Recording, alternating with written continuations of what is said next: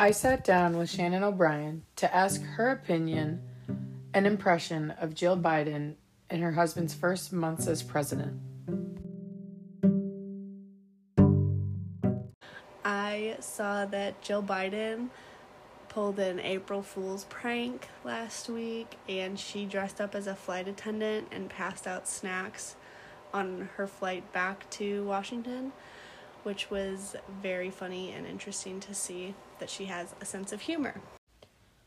So, what I'm wondering is to you, what does America need from a first lady?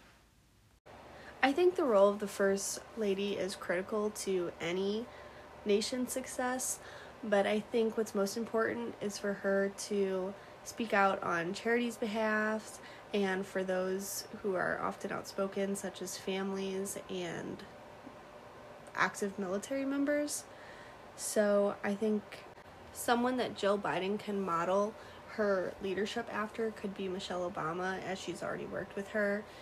And I think that she'll be very dedicated to the process and have a great impact on this country.